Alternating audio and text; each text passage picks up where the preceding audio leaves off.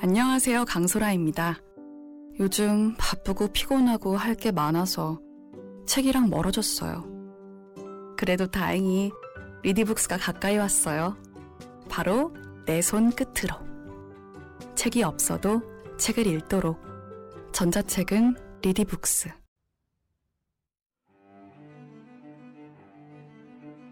마음이 내켰을 때 집필한다 하는 식으로 행동하는 작가는 작가로서 성공할 수 없을 뿐만 아니라 인간으로서도 성공할 수 없다. 미국 소설가 존 맥도널드의 말입니다. 공부가 잘 되는 날이 있는가 하면 안 되는 날도 있습니다. 매일 똑같이 도서관 자리를 지키는 사람들도 그렇습니다. 공부가 잘 되는 날은 시간당 12쪽을 볼 수 있는 법학 서적도 영 신통치 않은 날은 6쪽을 볼까 말까 합니다. 그나마 머릿속에 제대로 들어간 것인지도 장담할 수가 없지요. 글쓰기도 마찬가지입니다. 오전 내내 끙끙거리고도 한 문단조차 완성시키지 못하는 날이 있는가 하면 두세 시간 만에 쓸만한 에세이를 한 편 뽑아내는 날도 있습니다. 항상 작업이 잘 되면 얼마나 좋을까요? 시간은 한정되어 있습니다. 생산성이 핵심인 이유입니다. 성과가 높은 사람들이 섬세하게 컨디션을 조절하는 것도 그런 까닭입니다. 운동선수, 연예인, 모델은 식사 조절에 목숨을 걸지요.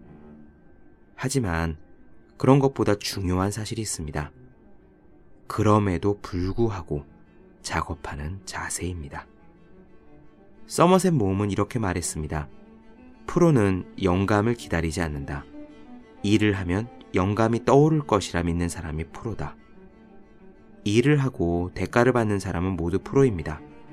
여러분의 공부도 언젠가 받을 대가를 위해 준비하는 것 아닌가요? 그렇다면 여러분도 공부의 프로입니다.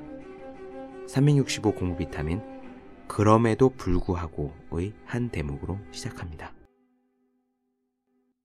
안녕하세요. 본격 공부 자극 팟캐스트 서울대는 어떻게 공부하는가 한재우입니다. 제가 단골로 다니는 한의원이 하나 있습니다. 사실 단골이라고 이름을 붙이기에는 조금 애매한 구석도 있어요.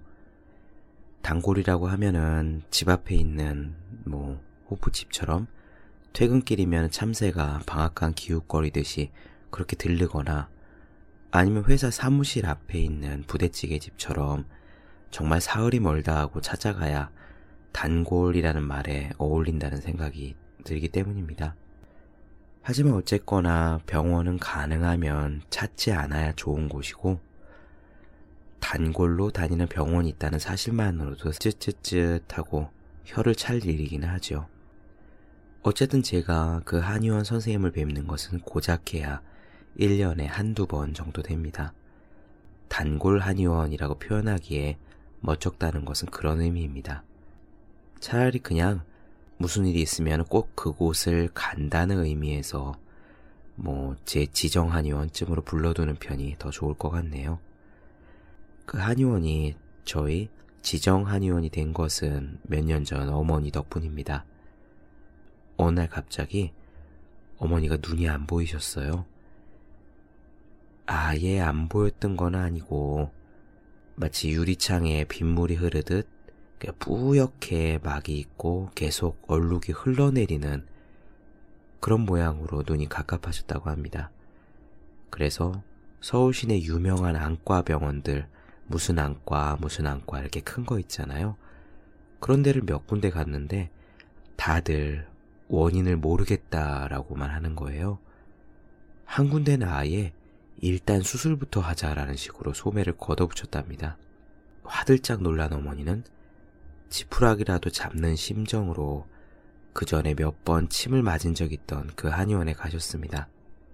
한의사 선생님은요, 어머니 맥을 짚더니 어디 어디 장기가 약하세요 라고 진단하고는 침을 몇 대 놓고 일단 누워있으라고 했답니다. 눈이 잘 안 보인다 그래서 갔는데 어디 어디 장기가 안 좋다라고 말씀을 하신 거죠. 그런데 웬걸 침을 꽂고 나서 한 30분쯤 누웠다가 일어나니까 눈앞에 있던 뿌연 얼룩이 거짓말처럼 깨끗이 사라졌답니다. 눈에 이상이 있는 것이 아니라 몸 전체의 기운이 떨어져서 눈으로 그 증상이 나타난 것 뿐이었다고 선생님은 그렇게 설명했습니다. 몸 관리 잘 하시고 몇 번 침 더 맞으시면 이런 일 없을 거라고. 그래서 어머니는 그 자리에서 선생님 소매를 붙잡고요. 감사합니다, 감사합니다. 연신 고개를 숙였답니다. 그 뒤로는 지금까지 단 한 번도 다시 눈앞에 얼룩 그런 증상은 나타난 적이 없으십니다. 그 한의원은 4호선 한성대 입구역에 있는 늘 쾌차 한의원입니다. 여기가 우리 가족의 지정 한의원이 된 내력입니다. 제가 군대를 들어가기 전에도 아우가 외국에 교환학생을 나가기 전에도 외할머니가 고령으로 쇠약해지셔서 하혈을 하셨을 때도 그리고 제가 섭씨 40도를 왔다 갔다 하는 미국에 출장을 가기 전에도 늘 쾌차 한의원에 들러서 늘 쾌차하고 돌아왔습니다. 누가 몸이 안 좋다 아프다고 하면 거기 한번 가보세요 라고 제가 주변 사람들에게 사실 자신있게 말할 수 있는 그런 한의원입니다. 몇 달쯤 전의 일입니다. 제가 아주 가끔씩만 들릴 뿐이었던 늘쾌차를 보름 간격으로 자주 찾았어요. 제 몸 때문이었습니다. 아무리 해도 몸에 피로함이 가시지 않았거든요. 회사에 출근해서 한 점심쯤만 되면은 기운이 바닥을 떨어져서 대답할 힘도 없고 머리도 안 돌아가고 집에 오면 하염없이 자고만 싶은데 자고 난다고 해서 개운하게 낫는 것도 아니고요. 딱히 운동을 쉬지도 않고 계속 꾸준히 했는데도 그랬습니다. 그래서 저는 자동차가 정기 점검을 받듯이 한성대 입구를 다시 향했었어요. 그랬더니 선생님이 이렇게 어두운 말씀을 하셨습니다. 맥이 너무 약합니다. 몸이 굉장히 안 좋으세요. 근본 원인은 역시 무리해서였습니다. 제가 건강을 유지하겠다고 나름 검도도 꾸준히 하고 검도를 못 가는 날은 개천이라도 달렸고 야근이나 혹은 다른 약속으로 그마저도 힘든 날이면 얼마 안 되는 점심시간을 쪼개고 쪼개서 러닝머신 위를 뛰었죠. 저는 원체 잠이 많은 사람이라서 공부든 독서든 그 무엇이 됐던 간에 아침에 하려고 결심하면 전혀 성공한 적이 없습니다. 작심 3일은 커녕 작심 당일 수준으로 추락하고 마는 그런 한심한 사람이에요. 그래서 부득이하게 무언가 책을 읽고 글을 쓰고 다른 걸 하자면은 잠을 참아가면서 올빼미형 인간이 될 수밖에 없었죠. 그런 식으로 빠듯한 시간에 할 일들을 꾸역꾸역 채워가면서 또 시간을 아끼려고 편의점 삼각김밥으로 점심이건 저녁이건 자주 때우다 보니 직장 생활 만 3년이 못 되어서 나타난 결과였습니다. 맥이 너무 약합니다. 발등에 불이 떨어졌습니다. 몸 구석구석마다 살려달라고 위험 신호를 보내고 있었어요. 기껏해야 병원에 가면 알레르기성 비염입니다 라고 진단받을 뿐인 재채기와 콧물이 끊이지 않았고 허리는 따로 삐끗한 적도 없는데 이유 없이 아팠습니다. 얼굴은 뜨끈뜨끈하게 열이 오르는 것이 대패질을 안 한 나무처럼 거칠거칠했고요. 아침에 몸뚱아리 하나 일으키는 일이 아틀라스가 하늘을 떠받치듯이 힘겨웠습니다. 고작 서른 중반인데 건강을 생각한다고 술, 담배를 하는 사람도 아닌데 이런 결과가 왔으니 당혹스러웠죠. 저는 늘 쾌차 선생님의 말씀과 소년기 한의사의 음혈론이라는 책이 있어요. 건강해지는 아홉 가지 방법이라는 부제를 달고 있는 책인데 그것들을 참고해서 당장 개선해야 될 몇 가지 사항들을 정리해 봤습니다. 첫 번째는 인스턴트를 끊는 거였습니다. 라면, 과자, 소세지, 조미료를 비롯한 모든 인스턴트를 급한 대로 당장 끊기로 했습니다. 소년기 한의사는 사실 식의, 그러니까 음식으로 사람을 고치는 한의사로 유명하셨던 분인데요. 예전에 마이너스 건강법, 먹지마 건강법 뭐 그런 책으로 유명하셨죠. 그 한의사는 책에서 이렇게 말했었습니다. 저는 인스턴트는 아예 음식으로 보지 않습니다. 두 번째는요. 커피를 끊는 거였습니다. 음혈론에 의하면은 커피가 이뇨작용이 있어서 음혈을 계속 소모시키는 작용이 매우 크다고 했습니다. 집중력 때문에 회사에서 커피를 마셔오긴 했는데 이 카페인이 높여주는 집중력이라는 건요. 비유하건대 그러니까 졸린 사람에게 힘껏 따귀를 한 대 올려붙이는 것과 비슷해요. 순간적으로는 반짝 정신이 돌아오는 대신에 얼얼함이 지속되는 거죠.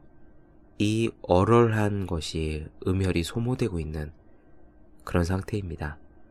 따라서 하루 서너 잔씩 커피를 마셔가면서 혈중 카페인 농도를 일정하게 유지시키는 사람은 이게 얼굴에 멍이 드는지도 모른 채 지속적으로 따귀를 맞는 셈이나 다름이 없어요. 얼마 전에 읽은 남자의 밥상이라는 책에서도 커피에 대해서 이렇게 경계한 부분이 나옵니다. 커피는 물 다음으로 많이 마시는 음료다. 세계적으로 하루에 무려 30억 잔이 소비되는 커피. 하지만 이것만은 반드시 알고 마셔야 한다. 커피는 우리를 늙게 만든다. 커피를 많이 마시면 피부에 주름이 내는 것도 중요한 부작용이다. 카페인은 피부 세포의 수분을 빼앗아간다. 늙는다는 것은 한마디로 신체에서 물이 빠져나가는 것이다. 카페인은 뇌하수체에 작용해서 강제로 소변량을 증가시킨다. 그 결과 혈관에서 수분이 빠져나간다. 혈관은 부족해진 수분을 주변 세포로부터 끌어다 쓴다. 그 결과 세포는 쪼그라들게 되는데 이것이 카페인 탈수이다. 주변 세포에서도 물을 다 끌어다 썼다면 그 다음 타켓은 피부 탄력을 담당하는 콜라겐과 히알루론산이다. 피부가 팽팽한 꼴초를 본 적이 있는가? 탈수 현상으로만 본다면 커피 한 잔은 담배 두 대를 피우는 것과 같다. 또 무시무시한 것이 하나 더 나옵니다. 커피를 많이 마시면 탈모도 악화된다. 필자의 조사에 따르면 3, 40대 여성 탈모 환자는 10년 전에 비해 무려 3배 이상 증가하였고 남성은 약 2배 이상 증가했다. 10년간 커피 전문점의 숫자가 폭증한 것과 일치한다. 카페인은 우리 몸에 있는 교감신경을 흥분시켜서 그 결과 두피로 가는 혈관이 좁아져 두피 혈액이 부족하게 되어 탈모가 진행된다. 탈모가 되면 실제 나이보다 10년은 더 늙어 보인다. 물론 저도 커피를 좋아합니다. 라떼는 마시지 않고 아메리카노를 좋아하는데 식사하고 난 후에 한 잔 아메리카노 참 구수하죠. 그리고 특히 비가 오는 날은 따뜻한 아메리카노 한 잔을 손바닥 안에 품고 그 향을 맡는 것을 좋아합니다. 하루 몇 잔 커피를 마셔야 되느냐에 대해서 설랑설레 이야기가 많은데, 물론 몸에 별 이상이 없는 사람들은 하루에 한두 잔 정도, 하루에 한두 잔 정도 마셔도 상관이 없겠죠. 하지만 저는 몸 상태가 무척 안 좋았기 때문에 커피도 당장 끊기로 했었습니다. 그리고 세 번째, 매운 음식을 끊는다. 이게 임진왜란 때 조선 땅에 처음 들어온 고추는요, 원래 음식이 아니라 화생방 무기였다고 합니다.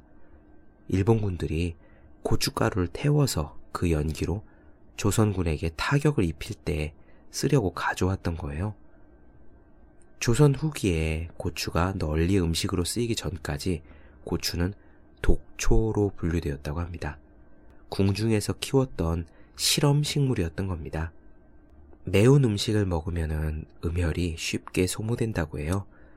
땀이 왕창 나면서 이 영혼이 분리된 듯 정신이 혼미해질 때 그때 바로 음혈이 빠져나가는 중이라고 합니다.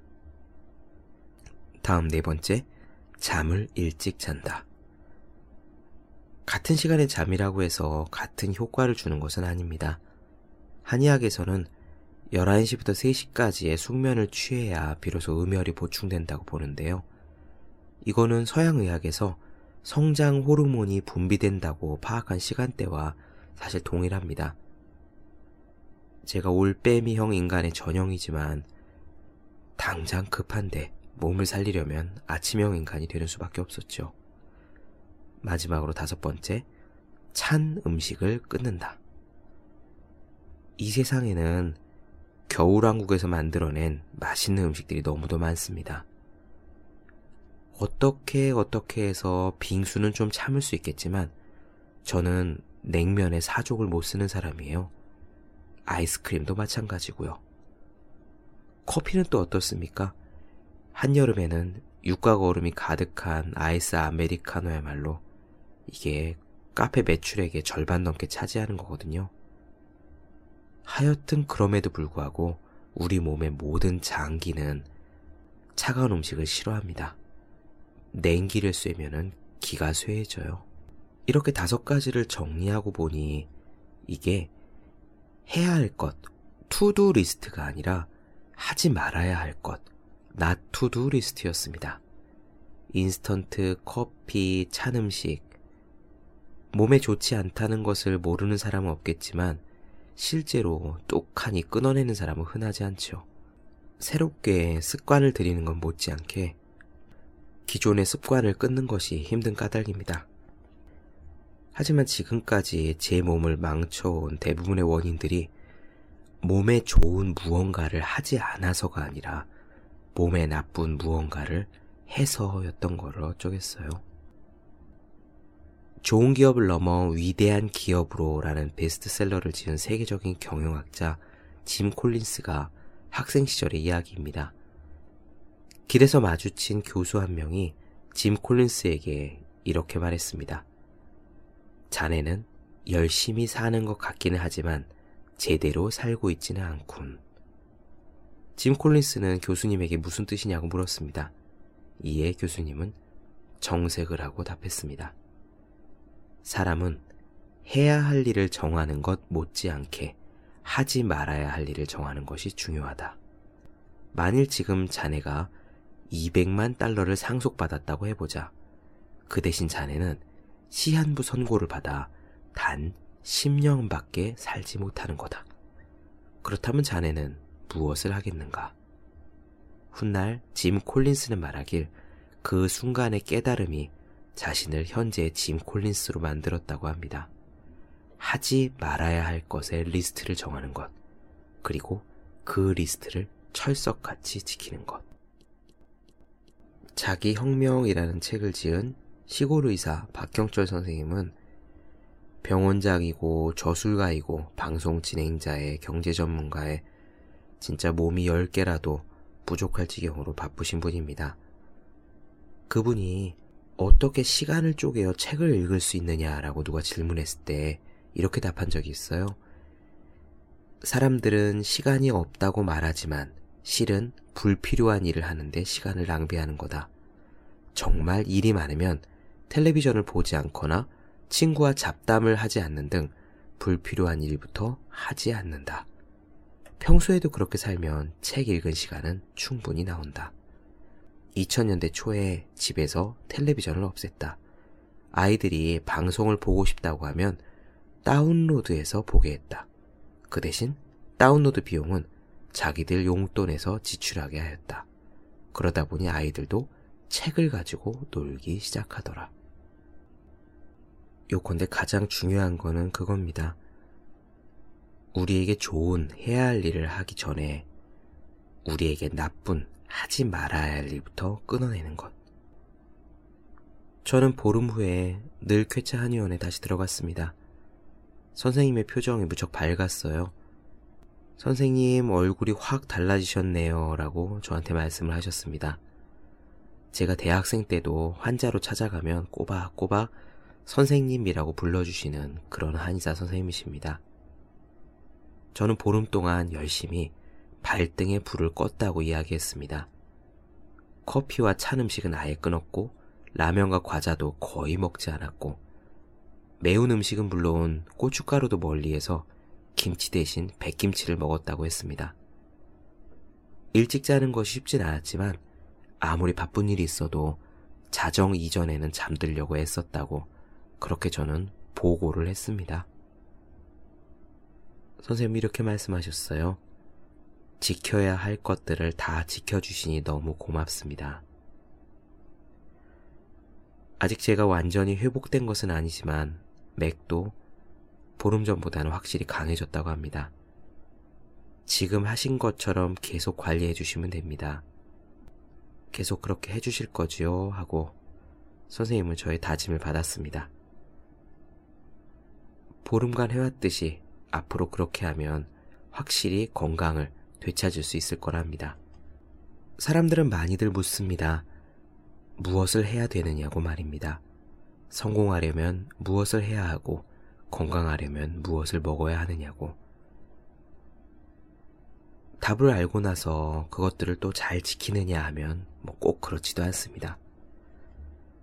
그런데 제가 몸이 상하면서 지켜야 할 일들을 꼽다 보니까 태반이 해야 할 것이 아니라 하지 말아야 할 것이었습니다. 그리고 그 do 리스트도 어느 것 하나 특별한 내용이 아니었습니다. 누구나 다 아는 내용. 다들 하지 말라고 하지만, 에이, 남들도 다 하는데 뭐, 라든가, 요즘 세상에 그걸 다 안 하고 어떻게 살아, 라든가, 좋은 효과도 있다잖아, 라면서, 뜨끈한 방바닥에 눌러붙은 엉덩이 마냥 게으름을 부리며 끊지 않았던 평범한 것들이었습니다. 저는 불과 보름 걸렸습니다. 희미하다던 맥박이 살아나는데 말입니다. 하이얼 그룹을 세운 중국의 장 루이미는 이렇게 말했습니다. 평범하지 않은 것이 무엇인가? 평범한 일을 모두 잘 해내는 것이 바로 평범하지 않은 것이다. 이 문장의 핵심은 바로 모두 두 글자에 들어있는 듯 싶습니다. 평범한 일, 하지 말아야 한다고 알고 있는 일을 모두 잘 해내는데 우리 삶에 맥이 뛰는 비결이 있는 것이 아닌지 생각해 봅니다. 요즘 만성 피로다 뭐다 해서 다시 몸이 안 좋아지다 보니 몇 달 전 몸이 안 좋았을 때 독하게 음식을 끊어내어서 살아났던 그 기억이 떠올랐습니다. 결국 평범한 것들을 잘 지키지 않아서겠죠. 다시 살살 라면도 먹고 이것저것 한다고 밤에 올빼미처럼 잠도 자지 않고 그런 것들이 누적되어서 다시 만성 피로라는 걸로 나타난 것이 아닌가 싶습니다. 무언가를 더 하는 게 아니라 하지 말아야 할 것들을 끊어야죠. 지금 당장부터 말입니다. 네. 본격 공부 자극 팟캐스트 서울대는 어떻게 공부하는가? 오늘은 해야 할 일이 아니라 하지 말아야 할 일에 대해서 이야기를 나누어 보았습니다. 여러분들 모두 자신의 일상 중에서 불필요하다고 생각하면서도 습관 때문에 딱 끊지 못하고 지지부진하게 시간을 잡아먹고 있는 것은 없는지 한번 되돌아보시기 바랍니다. 네, 오늘은 여기까지 하도록 하겠습니다. 더 많은 이야기가 궁금하신 분들은 네이버 블로그 허생의 즐거운 편지를 찾아주시고요. 그리고 공부하시는 분들 중에서 오늘 할 공부를 자꾸 내일로 미루거나 지금 제대로 하고 있는 건지 불안한 분들이 있으시다면 보기만 해도 공부하고 싶어지는 365 공부 비타민을 인터넷에서 검색해 보시기 바랍니다. 여러분들 모두 열심히 공부하시고 건강관리 잘 하시기 바랍니다. 저는 다음 시간에 뵙겠습니다. 여러분 모두 열심히 공부하세요. 저도 열심히 하겠습니다.